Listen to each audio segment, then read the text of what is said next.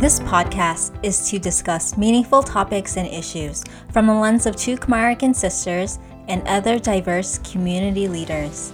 Today's topic is We Are Not Silent with Ferda and Kathy. And this is a bonus episode. Welcome back to our podcast. We are your two Khmerican sisters, Melissa and Jasmine. With everything going on recently, we want to continue leading by example and discussing topics that matter. By using our platform, we also want to continue amplifying Southeast Asian female voices. And today we have invited two returning guests, Kathy and Ferda, who were part of episode seven, Building Self Confidence as Southeast Asian American Women. So be sure to check back and listen to that episode if you haven't already. And we adore them so much that we wanted to bring them back and talk about this significant moment. A lot of people really enjoyed the episode that you were a part of, and we're happy to bring you back on um, for this very urgent issue in our community. So, will you both say hello to our listeners? And you can also share briefly who you are for those who don't know. Thanks for having me again. Um, really glad to be here and to talk with you ladies again about this really important topic. Um, my name is Kathy. I'm Vietnamese American, just trying to get through life. Thanks for being here today. And it's not easy to talk about these things. So, thank you both for being vulnerable. And I know that what you're going to be sharing will also resonate with our listeners. So the fact that you came out here today to do this with us means a lot. And that takes a lot of trust to do. Um, so thank you so much. Um, Ferda, could you introduce yourself to our listeners? My name is Ferda. I'm just grateful for Melissa and Jasmine to have me to speak on this issue. I am at a loss for words, but um, we shall see how the episode goes, and hopefully, I'll be able to put my words and my thoughts together. But yeah, I'm a mom, and um, I share my time between Seattle and Chicago, but happy to be here. Thank you, Ferda. We also might hear from our youngest podcaster, ever, Asata. She's actually taking a nap right now. Okay, okay. good timing. Yes. Give her big hugs for us. Absolutely. Thank you. So to start, and we kind of touched on it already, but everyone will get a chance to share a little bit more. How have you been feeling lately? And Ferda, if you feel comfortable, could you go first? It's been heavy, and there's so much emotions that go through me and it's really difficult to come up with the words to just kind of to relay everything because it's not it's not a very easy you know it's not a very easy easy thing to talk about. And um, so but i'll do my best. And as far as how i've been feeling it's just been such a mix of emotions and I feel fearful at times. And um, I was actually going to go out and grab some stuff, um, go out on an errand uh, this weekend. And then I just thought about, okay, what if this was my day and my baby's day to get hit, you know? Um, and because of that, I stayed in, and it's just, it's very messed up. But how I've been feeling, just kind of scared and angry. And I think that's a good way to sum it up. So for now. Thanks for sharing, Ferda. And yeah, it's really scary because we don't know where people are, what they're thinking, and we almost can't trust people around us even more so now. And yeah, just news after news, we're seeing so many attacks, like slurs and other like disgusting things that people are doing. So I hope that things will get safer. Um, but for now, yeah, please take care of yourself and follow your gut, you know, if you don't feel like going out. Um, yeah, and I hope, you know, if anything happens, people in our communities will help us too. Because when things happen, like we need people to help, you know, not just watch and witness things. Um, Kathy, you shared similar things with me yesterday about feeling fearful. And could you share about how you're feeling? We've been messaging each other, so I'm, I'm wondering where you're at. Yeah, um, I'm really glad. You know, we've been able to talk a lot about this openly. and with this podcast too, that you guys can talk about these issues. Um, honestly, I might be very emotional. Um, so I might mm-hmm. mute myself a lot. Um, yeah. Because it's it has been hard thinking about what's happening to people in our community. And yeah, I've been feeling the same. Like I'm scared to go out, even though I'm in a relatively safe neighborhood. I'm still worried. Like, what if there is someone who, you know, is holding back those things and wants to let it out on someone like me? Mm-hmm. Uh, so yeah, it's a lot of thinking about that and talking with my family and friends about being safe when we go out in public if you do have to just being more aware thanks for sharing kathy. And yeah again it might bring up like these feelings inside but i'm glad that we can take time today to, to talk about it. Because if we keep this inside like if we just internalize everything that's not healthy either. And yeah definitely take care of yourself.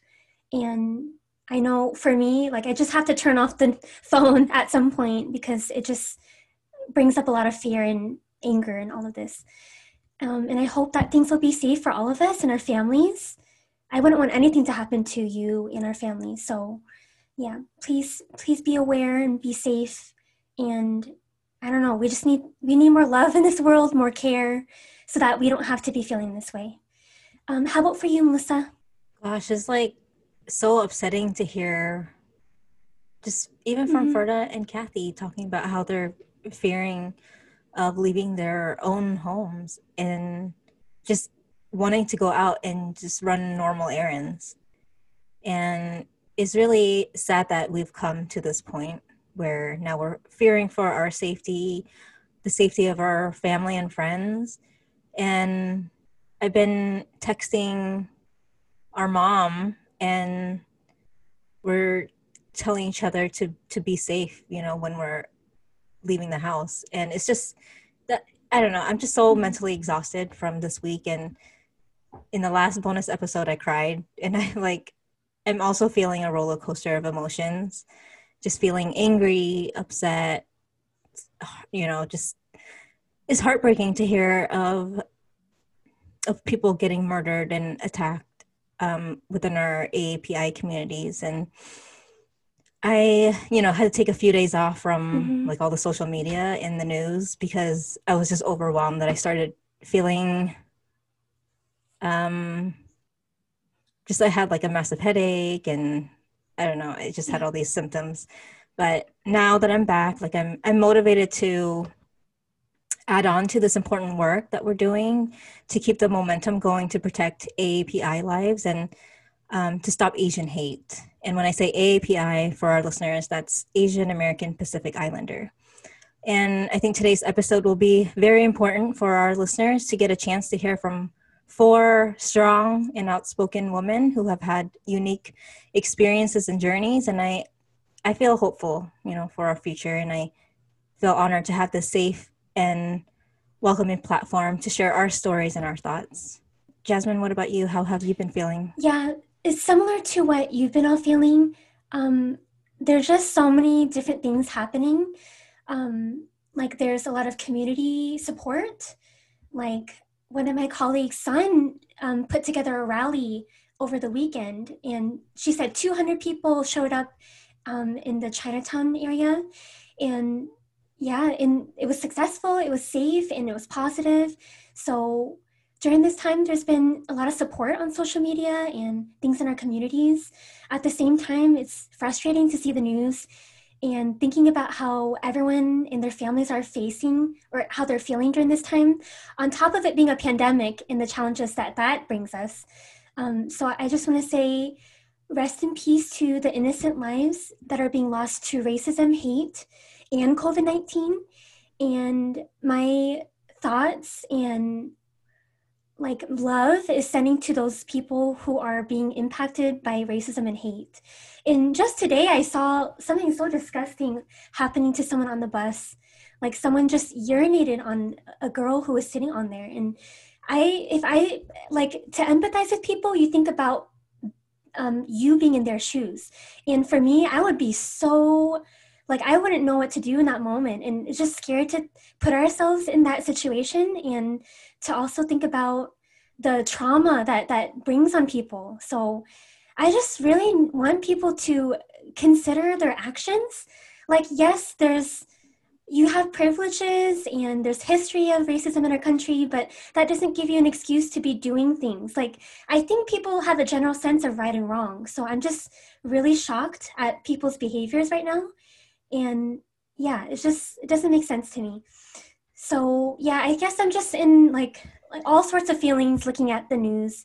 Um, but i would like to think that most people know right and wrong and most people do want to love people like and from any background you know? We should care for each other because life is too short and we're all humans you know? We all want to be happy and safe and we have families so i just hope hope that most of the people in the world you know have that mentality um, because when we see a lot of these things on the news it's easy to feel like that's everybody you know or that's like i don't know so yeah, it's just a lot of feelings going on right now.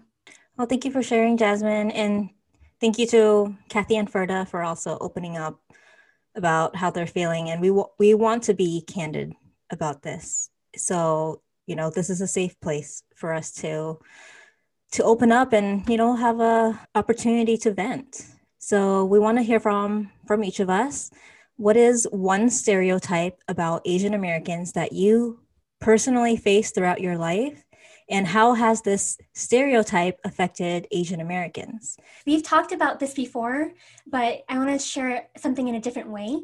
Um, so, stereotype threat is the risk of confirming negative stereotypes about an individual's racial, ethnic, gender, or cultural group, which can create high cognitive load and reduce focus and performance. And this was coined by researchers Claude Steele and Joshua Aronson.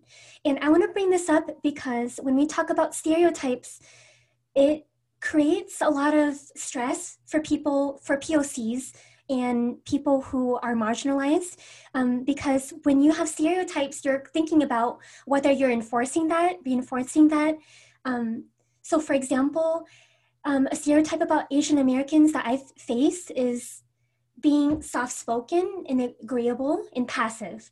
And it's a weird balance between being myself and also reinforcing these stereotypes. So I feel like personally, my personality it, are those things.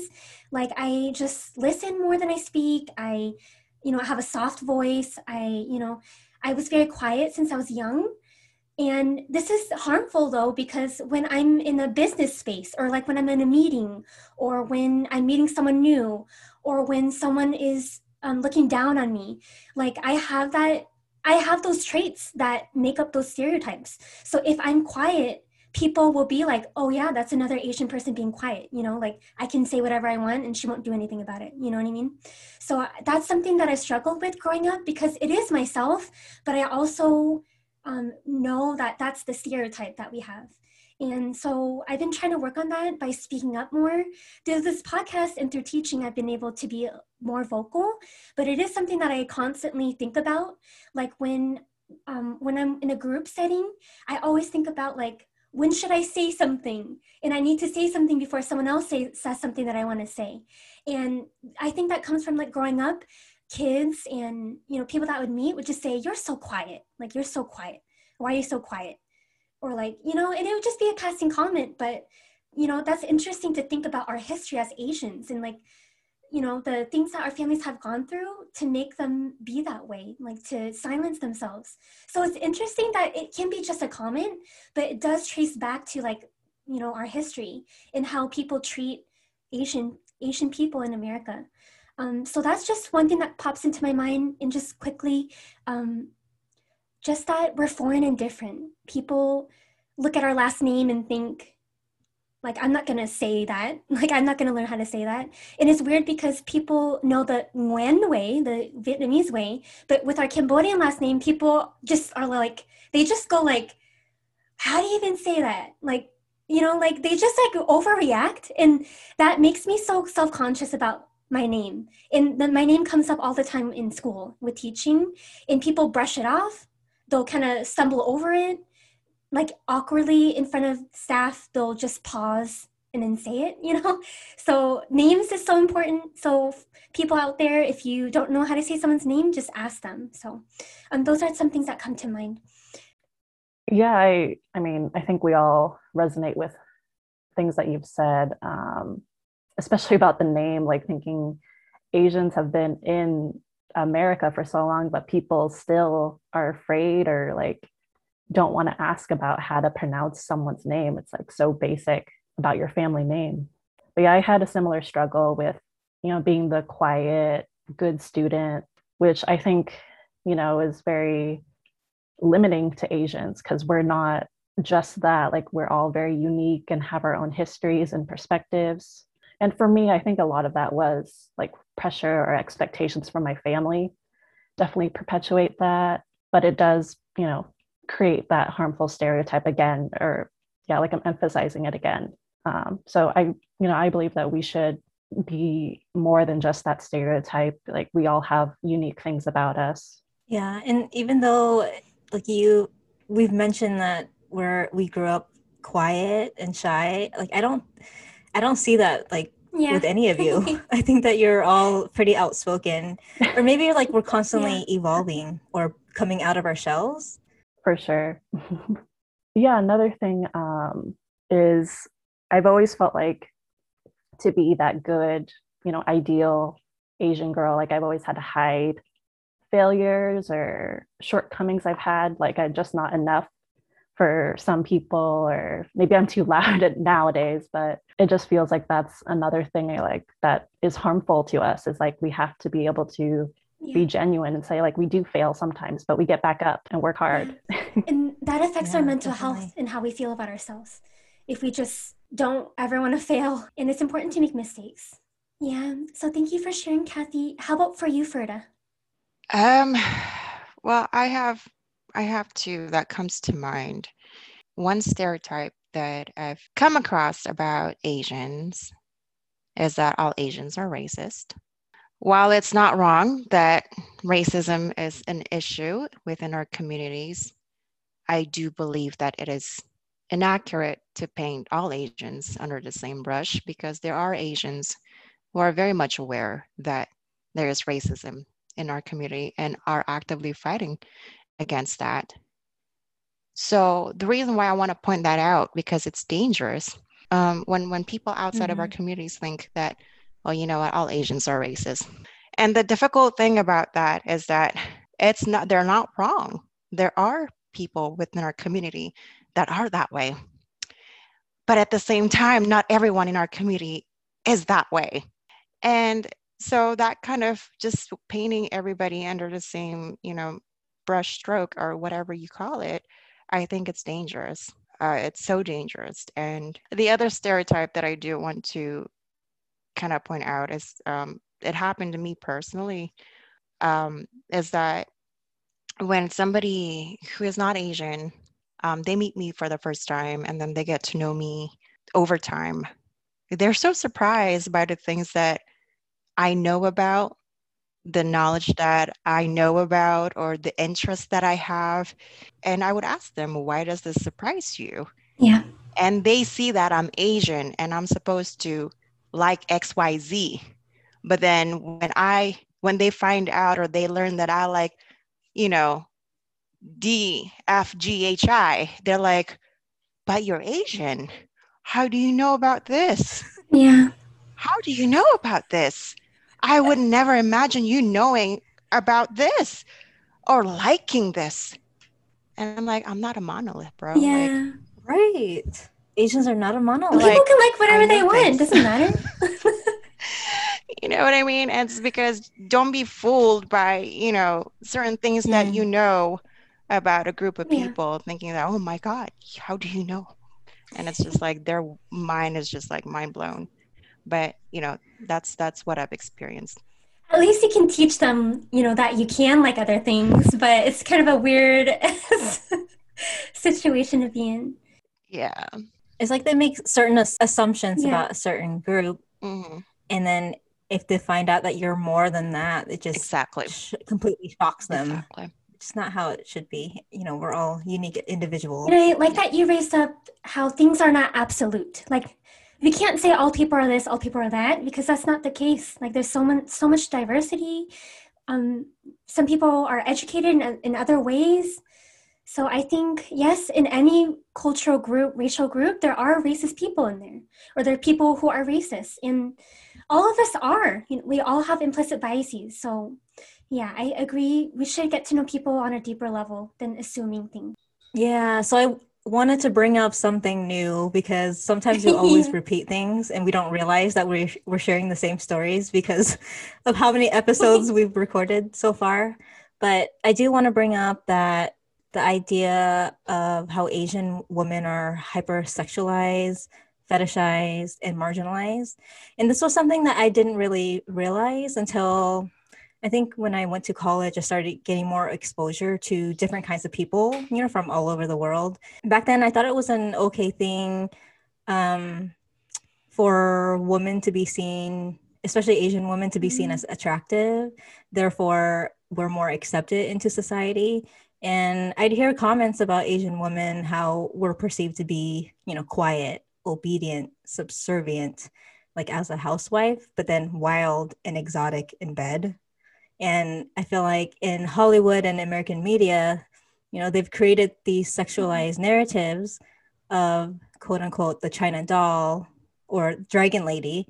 And if you think back to movies like Rush Hour, you'll see Asian women being portrayed as sex objects and seen in Asian massage parlors. And, you know, I'm sure you've heard of the term like giving happy endings. And I've always heard that growing up. In addition, there's also a long and complicated history of women being vulnerable to violence um, by white imperialism through rape and war. And even when our mm-hmm. own mom talked about living in the refugee camps, that she was scared of getting raped by foreigners. Um, and that was a constant fear for young Asian women growing up in those refugee camps during the war you know, with that, like I do want to share a specific example that happened to me. And it was something that I buried deep within my memories because when traumatizing experiences happen to me, I usually try to forget about them mm-hmm. and move on. Um, that's just how I cope with things.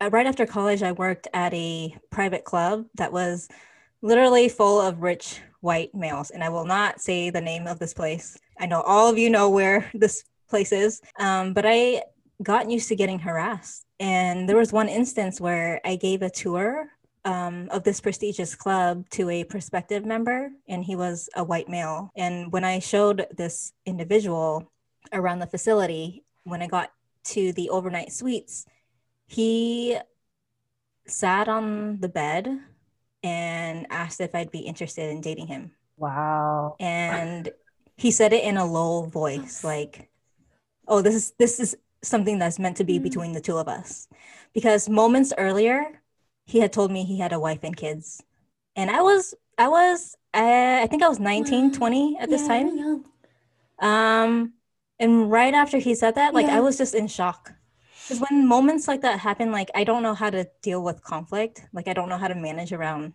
around a mm-hmm. situation like that um and luckily you know, during that awkward silence, someone opened the door and it was the front desk manager. And he saw what happened and he's like, Oh, I'm sorry. Or he said something, Are you okay? And then he like, and I was like, Oh, fine. And then closed the door and then we like walked out. But I'm really glad that that happened. Yeah. Um, because it right. disrupted the conversation. I immediately reported this to, this to my manager, but you know what? He didn't report it mm. to his superiors and no one really knew about it. And then I just kind of. Were you on. alone? Just you and him? Oh my gosh. Yeah. That's scary. Mm-hmm. But I didn't think that I would need to even fear mm. for my safety at work. Like people are supposed to be there to protect you when you're working, but and that's something that I didn't really like uncover because until I thought about this episode that we were doing, I'm like, oh my gosh, like mm-hmm. that happened to me. And I feel like when you're so used to being hypersexualized and these moments don't register to you as red flags um, because you've been desensitized to them. And what I've realized is that Asian women live in fear every day, and that's a reality. And like it didn't quite click to me how dangerous this narrative is until now. But I don't think I've even shared this with with any No. of you. Yeah, I knew. I remember how stressful it was to work at that place, but you never told me about this. So I'm glad, you know, that you were safe. And I just hope that, I don't know, whoever he is knows that that's not okay. But who knows if he probably did that to someone else, you know? Ugh, scary. Mm-hmm. I was going to say, if I may just Yeah. interrupt for one second. The moment you said Yeah. that, Melissa, I was like, how come she never told me this? Uh-huh. Oh no. Yeah. I was like, wait a minute. How come you never told me this? Girl, I I like, wait a minute. when things happen to me, like I feel like I always just try to handle it myself, you know, and not burden someone else. See, that's the thing. It shouldn't have to be that way. I know. Yeah. Now I know that, then. but I was just in my Yeah. early 20s. I didn't really know any better. Yeah. And I didn't think of these as like really top Mhm. priority issues because I think during that time we were also going through a tough time, like our Yeah. own, own family, like with my parents' divorce. I went through Mhm. a bad breakup. Yeah. There's just so much going on, you know, that I thought it was just something that I could just brush Yeah. off and move on. Completely understand that. And that's a whole nother thing that your manager didn't even report it. That's not how it should be. So I'm glad you're not working there anymore. Yeah. Well, thanks for sharing about that. Like, that's not easy to share. And as you were sharing that, like, look at you. You're so strong. Like, you didn't, like, the fact that you were open to share that with us and relive that experience, that takes a lot. So um, we appreciate that, Melissa. And I'm sure some maybe people here or listening to the podcast might have experienced something like that. And yeah, know that you're not alone. Make sure that you have at least one person in your life that you can reach out to. Um, because yeah, you don't want to, we, we don't want something to happen to you and no one will know about it. Yeah. And as sad as it is, I feel like we always need to carry a Mm. weapon with us, Mhm. like a pepper spray or like some sort of, I don't know, they Yeah. make those keychains where you can like like Mhm. stab someone if Mhm. they're trying to attack you. More than ever, you know, we need to put ourselves first and and watch out for other Yeah. people. And I agree. it's not the mental space we want to have, but if something happens, to fight back. We have to fight back. So, Mhm. with things that are happening that we've shared from our lives and on the news, I was curious about this question. If a stranger glanced at you, so if you were just walking outside in public, what would you want them to know about you um, and your family's story? And the idea with this question is to get people to think about how we're all going through life, you know, like people have dreams and goals and, you know, they have, they built so much in their life and to take that away is not fair. Um, and if we have more, if we humanize each other more, maybe that can help to stop this racism hate. Because if you know somebody, then I feel like it's less likely that you'll do anything to harm them because you know them well. So, Kathy, could you share first? And you can take this question however you like, but what would you want people to know about you? if there was a stranger who looked at me and like could learn about me, I would want them to know that I'm a big sister. I have two amazing siblings that I want to help um, with their life journeys. I'm a loving daughter, hard worker, um, and I want to start a family in the future. And that I thanks. Still early. if you want to, if you want yeah, to. yeah, yeah. If you want to out there, not not everyone has to. It's okay. um, and that I care a lot about social justice. Like it's something I've been really passionate about since middle school. Like I actually learned what a hate crime was in my seventh grade social studies class, and I always remember Oh. that because that was so impactful to- for me. And it's something that I really strive to like continue learning about, trying to help people out, and just um, like make people more aware about you know their biases and how we can be more loving to each other basically Wow, I didn't I don't think I ever learned about hate crimes. So that's great that you had a head start. And even more important, Kathy, when you shared that it's important to have to have these conversations with our kids, Mhm. right? in our teens so that when you grow older you can face these issues and have language to to think through these things. Um, thank you so much, Kathy. How about for you, Melissa? Um, what would you want people to know about you? Yeah, and I think it's really important to know everyone's story, um, to learn more about who they are, and it gives you a deeper appreciation for them. And for me, this varies. So if I'm in a business setting, I want a stranger to see me as their equal, that I belong, and that So I'm competent. Yeah. And if I'm in a public setting, like if I'm at the store or at the airport, I just want people to see me as a friendly and interesting person. And I always have that desire to share my family's story with anyone that I meet. But yeah, I think it's always important to to learn more about people, especially with the six Asian women who were, you know, recently murdered. I am always curious, you know, about their story. And I think that's what makes the statistics hurt more is to think about that's one person's life. And I think sometimes with the news, you can kind of desensitize, desensitize to it because you'll just see the numbers, but you won't really think about who they were. And and it breaks my heart to read about like what their communities had to say about them, what their families had to say about them, and how much more life they could have lived and the impacts they could have made. And um, but I think it's important to learn, and it even fuels the fire to like just not make it happen more. But yeah, how about for you, Ferda? What would you want people to know about you? That I have a lot of insecurities, just like many of us, and that I am fiercely passionate about healing, and that that I am full of. It's really hard for me to say this, but I am that I'm I'm, I'm a lot of things. I'm not expecting that any stranger is just going to like boom know all those things about me, but just know that you know there are things that I am struggling with, and that you know that's one thing. And then uh, two, I love my daughter with all of my heart, and yeah, we'll, we'll leave it at that. Thanks for sharing, Ferda.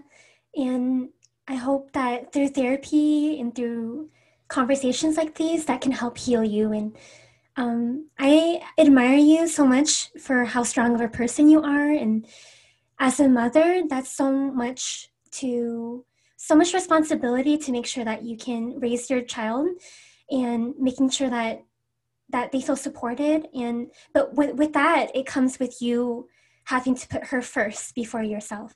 And that takes a lot of selflessness um, and i really admire that. I mean we said it before but you're such an amazing mom.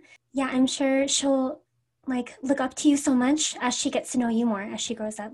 And i'm glad that melissa reconnected with you and um, yeah and through friendship i hope that you feel supported by us um, yeah so if there's anything you need let us know i guess for me i would want people to know that I'm a positive person that wants to help other people and spread love. So wherever I go, um, whether that's in my family, with my friends, with my students or staff, um, yeah, I want to be remembered in my lifetime as someone who made a difference in others' lives. So when they look back and think about my life, like they'll just think about the things that I did to help. I would also want people to know how strong and resilient the Khmer Asian American Pacific Islander community is. And I wish more people knew about the challenges and the sacrifices that we've made, that our families have made. And like I've shared before, it's easy to hate other people when you don't know them in your stories. In our families, in the Khmer families, um, our parents overcame one of the most gruesome human tragedies ever with the Khmer Rouge. And if my parents and elders go out in public before anyone causes or thinks about causing harm to them, can you just stop to think about who are they? What is their story? And how are we connected?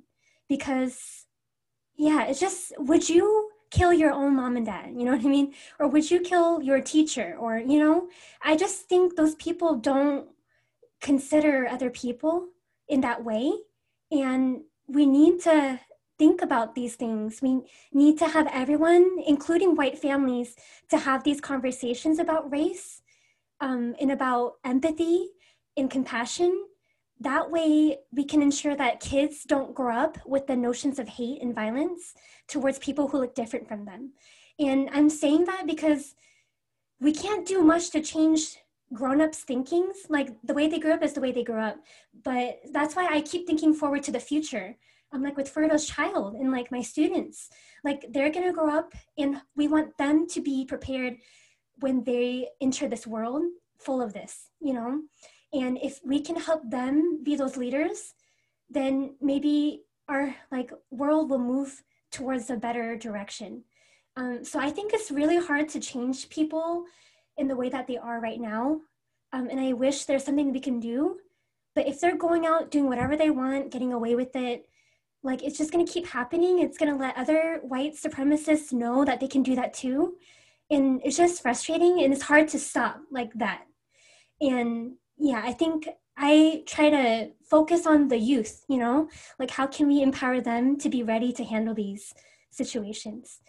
Um, yeah so those are my thoughts on that question? Well, thank you jasmine. I really appreciate posing that question to all of us. And also for being an educator and teaching kids how to be anti-racist. Because growing up we didn't have that type of education. So definitely extremely important.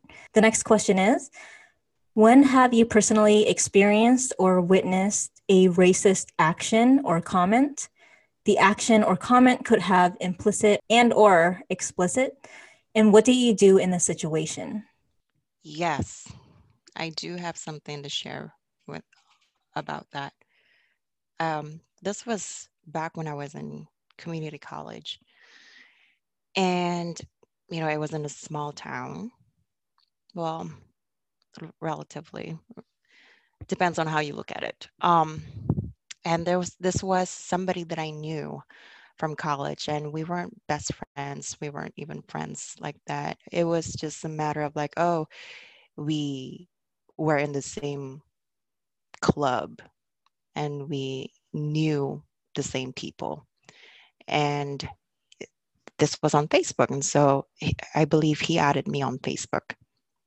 And this was a white guy.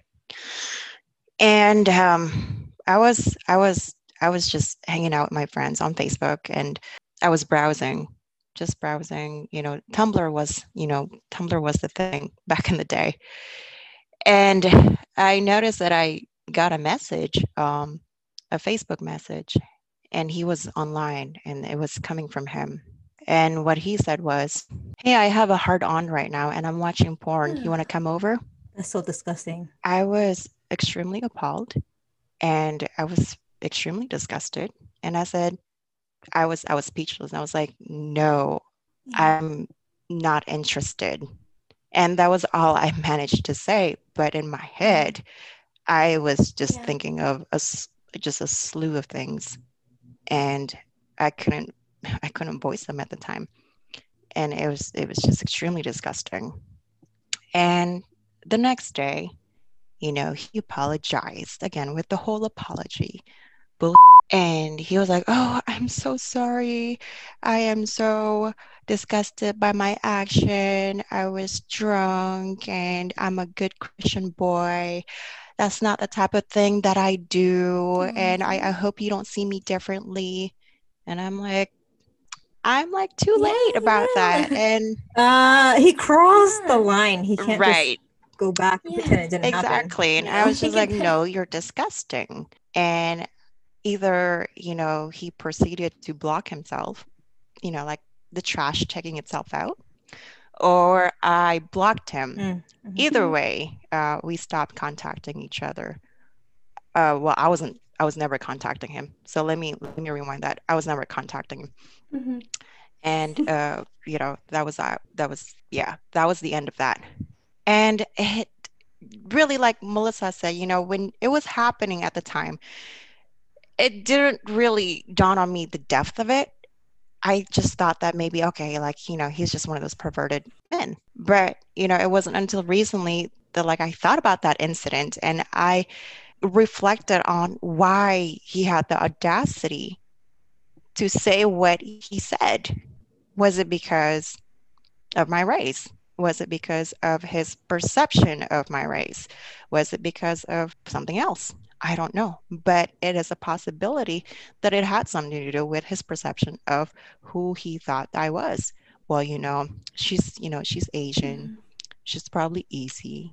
She's probably submissive. She's probably mm-hmm. going to say yes, you know, or any of those things or anything of that nature.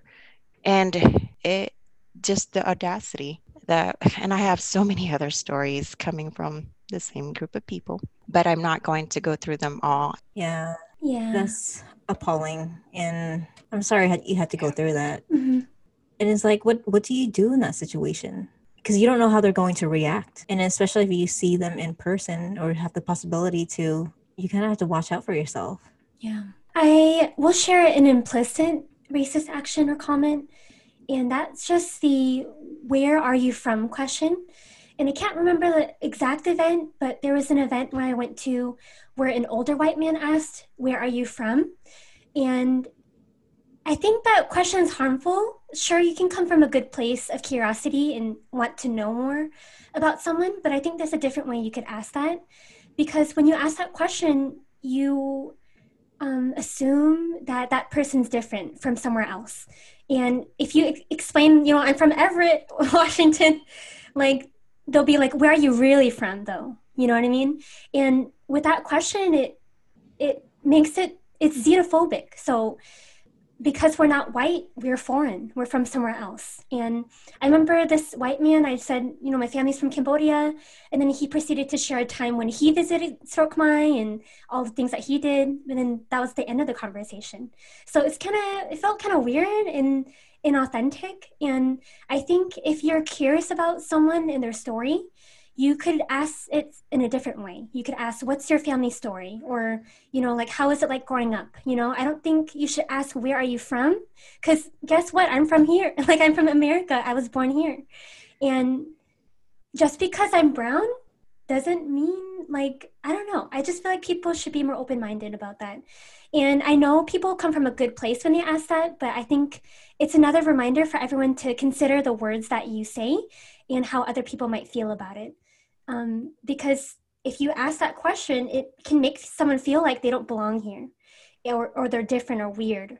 And there's like a book called Where Are You From? And it's about a Latina girl um, and her grandpa walking through the valleys. And he tells her, This is where we're from. We're from the hills, we're from the mountains, we're from our food, you know? So it's beautiful how we can be proud of who we are and where we come from, but we don't have to explain it to other people if you don't want to, you know? And people don't have to like force you to share things that you don't want to share. Um, so those are, um, that's something that I just wanted to bring up because POC people get that a lot. Um, how about for you, Kathy? Um, when have you experienced or witnessed a racist action or comment? Um, I definitely connected with what Ferda shared in I've had similar people joking about that sort of thing.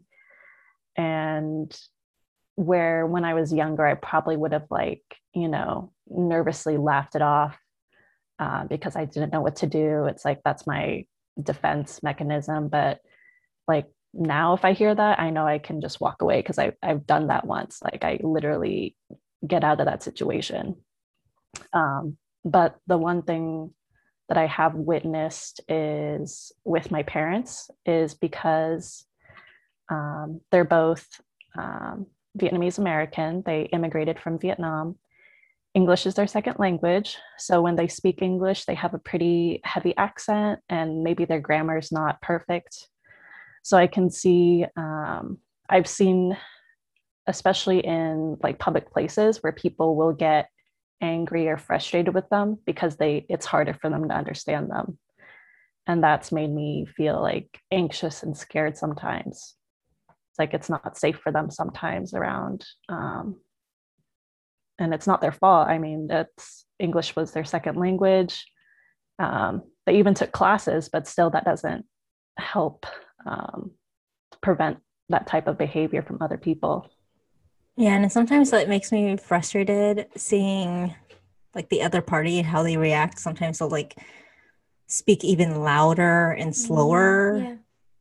in English, and it's like, okay, that's not helping the Mhm. situation. You know, you're Yeah. just Yeah. kind of talking down on them and, and Yeah. shaming them. But yeah, thank you for sharing that experience, and that must have been really hard to witness because you you want to be there to help them always, but and you don't know how how other people treat them and you want to make it right you want to speak up and let them know you know that's not okay to treat them that way And for anyone who thinks a POC with broken Mhm. English is like lesser, stop to think about how they actually know more languages than you. Mm, like they can communicate with so many more people than you.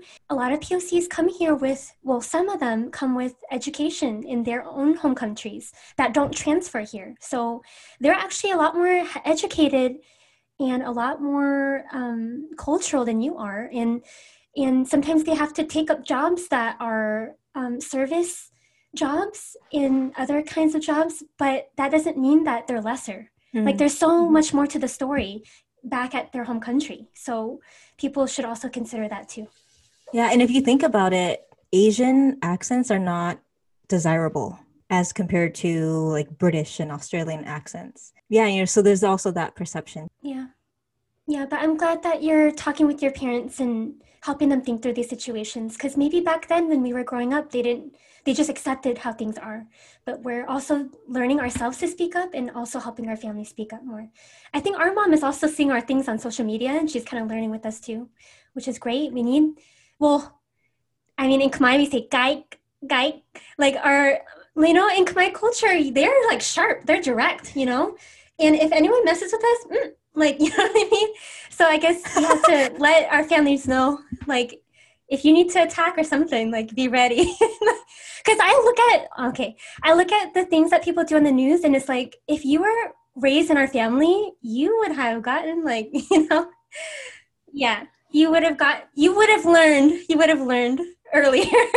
With our parents generation maybe it's what they've come to accept um, as a trade-off for Mm. living in the us like okay well being mistreated this way that's just just that's just um, in exchange for my freedom and you know the opportunities here in america and they're grateful. and they're grateful for it so they don't want to Mess it um, up. challenge that Yeah, um, but for us being you know in the second generation that's not okay with us and we feel more comfortable more confident to speak up about things that are unjust I'm so glad that you brought that up and um and really shared that perspective. I think it really is powerful because I don't think that a lot of people think about it that way. People outside of our communities, they think that, oh, well, you know, like these Asians with an S at the end.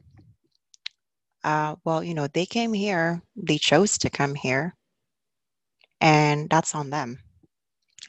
But, you know, like every group of people have their struggle. And the things that our parents go through or went through, it didn't come with a manual.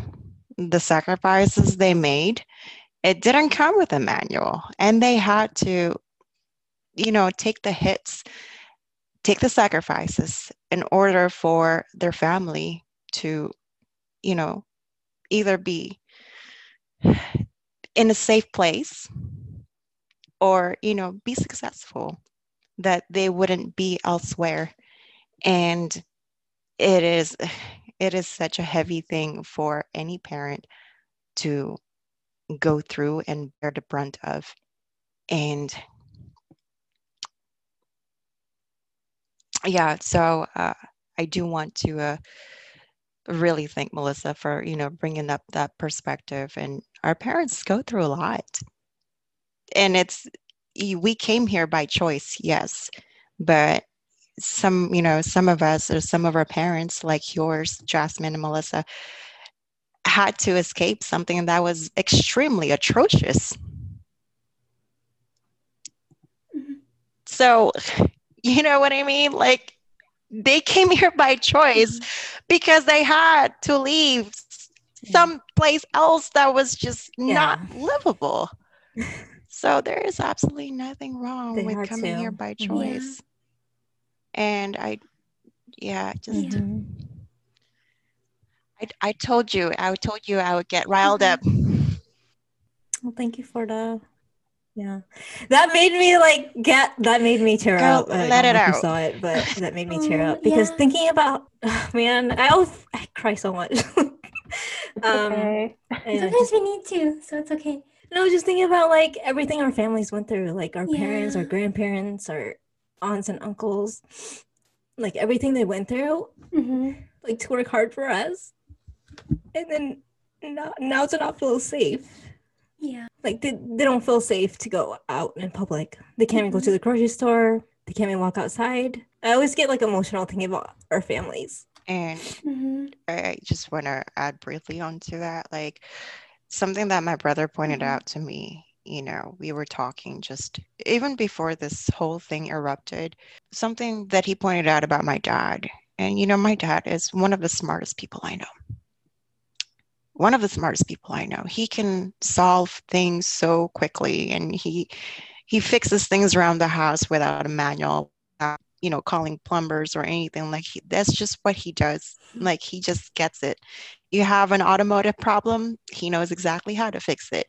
Um, Amazing. Um, but he is one of the more mm-hmm. intelligent people I know. And one of the things, something that my mm-hmm. brother said to me, he's like, you know, dad sacrificed his entire life, like future for us. And, you know, from from a very, you know, outside of super or superficial perspective, that, you know, sounds like a generic statement. Well, yeah, of course. And then he added, you know, he became a CNA for life hmm for us. He became something that was not, that was something that he was not prepared for. That was not, you know, in his, you know, foreseeable future at the time, but to do it for us. And now we just look up to him and, you know, and it makes me want to chase my dreams because my dad sacrificed his. I think he wanted to become a lawyer at one point, and he sacrificed his dreams. And now, you know, I'm I'm I'm at a position where I can chase any dream I want. And you best believe that's what I'm gonna do because my dad didn't come here for nothing. And he's in his 60s and he's still a CNA. He's still a CNA and he's in his 60s. Get that through your head, people. And that is the kind of sacrifice that he's making. And for all this Mm. bull that goes down outside, to some jerk that had a bad day and wants to start shooting people and eliminating eliminating families, dreams, lives. Mhm. I'm like, you're just gonna wipe that entire thing off. Mhm. People that's why I'm I am trauma, grateful that yeah. you asked that question. Because it's like people are so filled with depth Mhm. and volume. And for some jerk to have a bad day, wipe an entire story of somebody. Well, not wipe, because we're going to remember them, Boo-hoo. right? But for them to just eliminate somebody, Yeah. a mother, a daughter, Yeah. a father. At the Yeah. there was one man that was a victim as well. hmm It just makes me so angry. Like the things, like I, and that father I that father even. was arrested while his wife lay dying Mm. he was mistakenly arrested Wow. because he was hispanic I didn't know that part of the story. Yeah. It's just Yeah. it's something like an entire legacy that somebody built, and somebody just Yeah. comes along and tries to. it's a senseless death.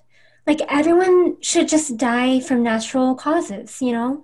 And this is this shouldn't have happened. And I wish there's a way that we can erase it because it's saddening to hear. I think the son of a mom shared a statement saying how he's gonna have to take care of the the other sibling, and he's gonna have to move the house um, and just figure it out. And he doesn't even have time to grieve about it. Like he just has to be the older sibling and figure it out.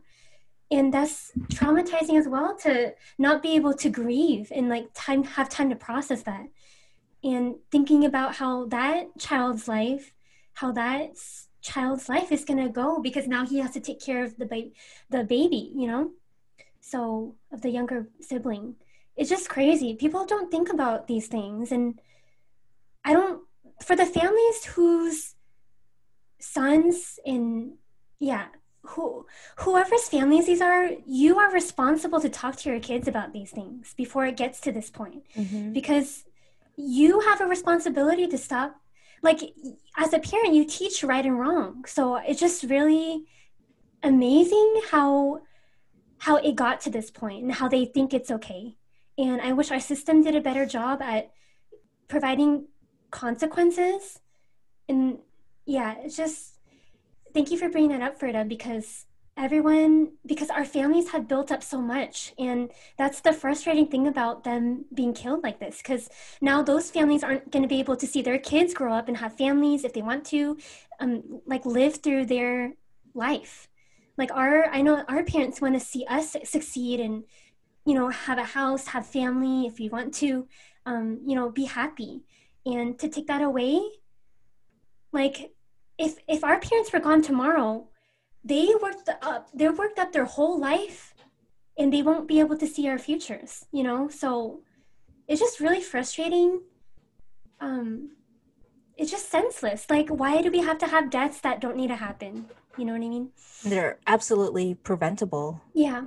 Any hate crime, and like you said, you gotta check your your biases, and any biases that go unchecked. This is what happens. hmm It, it brings up a lot of emotions. And yeah, I definitely empathize with each of you. And I, I'm at a point where I like, I, I don't, I've just been through so many emotions, but right now I just feel a lot of anger, you know? And at this point, it needs to stop. Like, I'm not crying right now because I'm just angry about it, you know? Just, yeah, just hate and violence need to stop. For anybody you wouldn't want this to happen to you, so why would you do it to someone else? And Melissa, do you feel in a good place to share about a racist act or comment? Um, that was the question that we were on. I know we got really, really deep. So I worked at a call center, and there was maybe a handful of Asians on working on the same floor, and we clearly looked different from one another. Like we could tell each other apart, but um, maybe other people have trouble. So this other colleague of mine, she's half Filipino, half white, and I'm Khmer, and we always get mistaken for each other all the time. Like I think it happened a couple times a week, every week for four years, and we had the same like long hair, um, but sometimes we'll have different highlights. Mhm. For some reason, no one could tell us apart. That's so and- weird. it would happen so frequently. How do you Anytime I walk, anytime I walk down the hallway, coming out of a conference room, someone would always call me like her name, and then she always gets called my name. Um, and I w- would brush it off, thinking, I'm like, okay, well, this is this is annoying, but okay. it's just crazy to me how this is such a an issue, and this happens all the time where people can't tell Asians apart for some reason, but we all clearly look different from one another. Um, and I know this is not like a big example, but it's just something but that happens in our affects you. everyday lives. Yeah. You know? It's implicit. yeah it's still important to to fight against as you are your own person and so is the other coworker that you had and it's if they knew you on a deeper level they probably wouldn't get you confused i would hope And the decency to do that, you know, if you respect someone, you look at their face. Like, what? So then, yeah, I tried to change up my style, but then they still confused No, us. you don't have to do that. You don't need to do that, girl. No, girl. Yeah, that's it. That's their issue. Yeah, I think at one point I was like, "What makes you think we look so alike? Like we're two different races?" Yeah. Yeah, I just had no clue, and I didn't know how to. I didn't know how to react to the situation or how to make it better. Yeah. It's like up to them to like make that effort To to remember. tell us apart. Yeah. Well, that's annoying. But we hear that a lot. Another stereotype. Asians look the same. Asians have eyes. Uh, but we're all different. We come in different shapes and sizes. And yeah, I hope that never happens again because that's really frustrating. I'll be like, this is me. yeah. Yeah, that just shows their attitude about you, you know, like they didn't care to really learn more and yeah, they didn't correct their mistakes. For me, if I get someone's, if I meet someone and I forget their name, like I ask them again, you know, and then I remember for the next time. So that's just appalling that that happened. Um, okay, well, well, thank you, ladies, for staying a little bit longer. I'm glad that we got to go deep with the issues that we've been seeing and facing. And for this final question, we want you to share any last words. And it can be, sorry, it can be regarding anything um, that we've shared today, or it can be things that we didn't share today because there were so many different questions we could have asked, but we chose these ones to kind of get people to understand our stories and how we're feeling right now. Um, so you could share about the AAPI movement right now. You could share about um, more experiences that come to mind um, some what are some last words that you want to share with our listeners? Yeah, I really just want to appreciate um, Melissa and Jasmine and Ferda just for having this space to talk and you know share our feelings and thoughts about everything that's going on.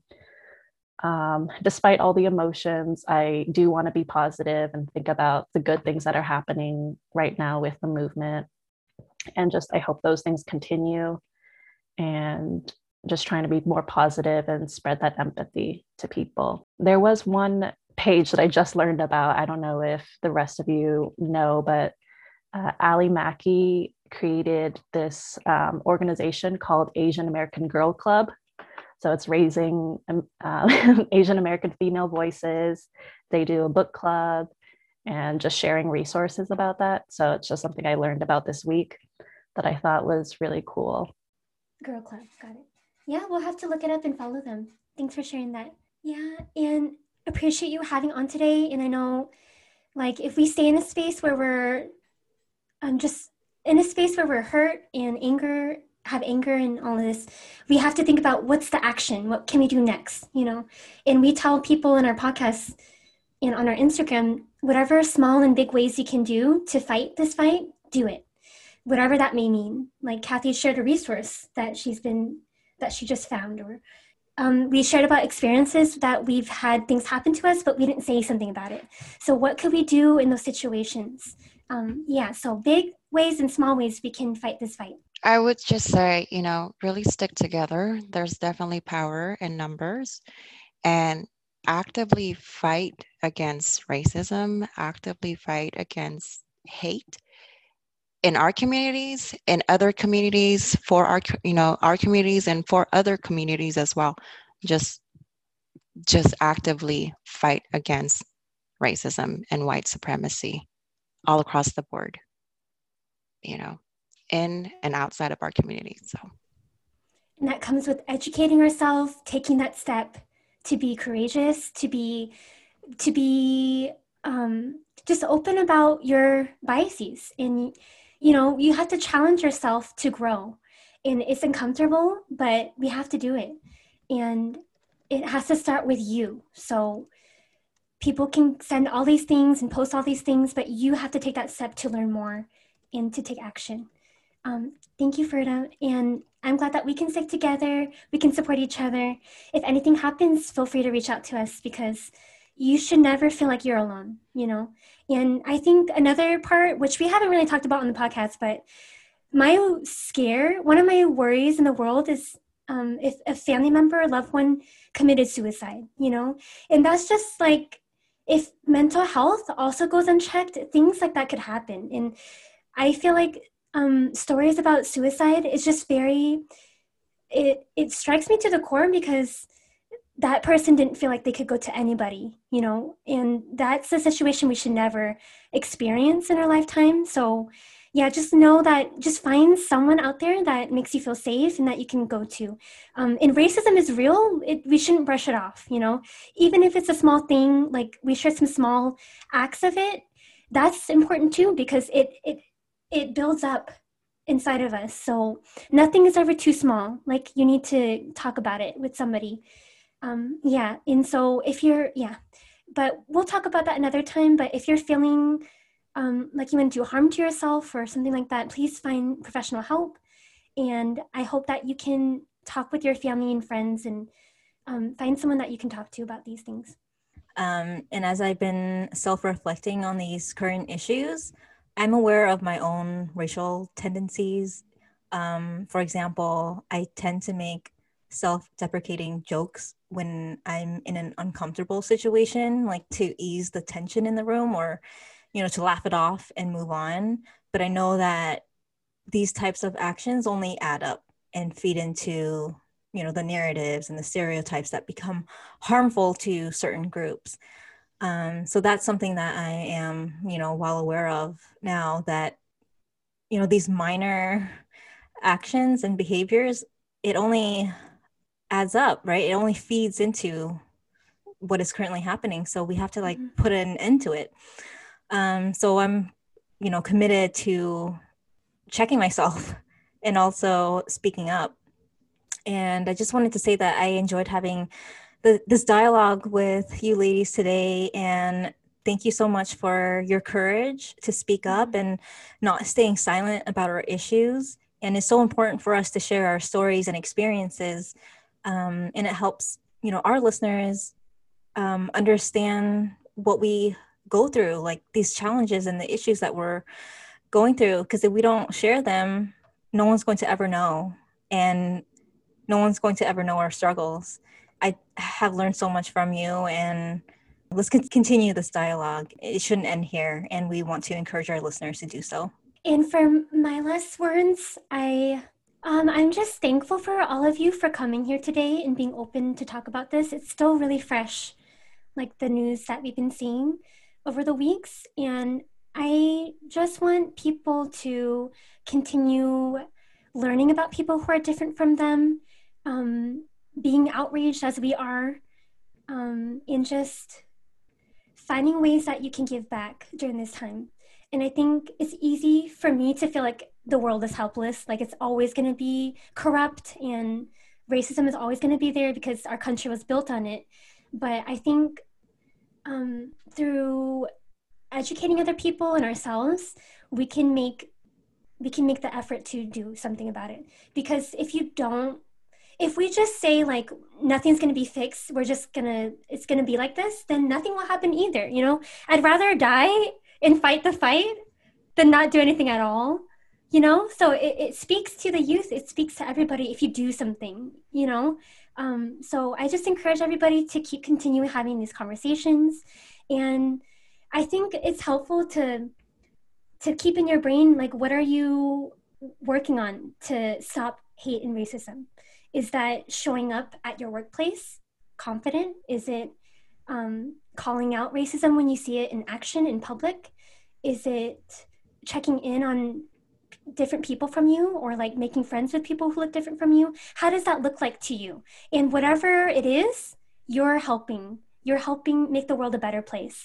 And I think it's easy to feel like, oh, like I'm not out there protesting during this pandemic, or I'm not like a community leader who's on the news or I'm not this and that, you know? But I think whatever actions you can do is going to be helpful. And the very least, just acknowledging your own biases.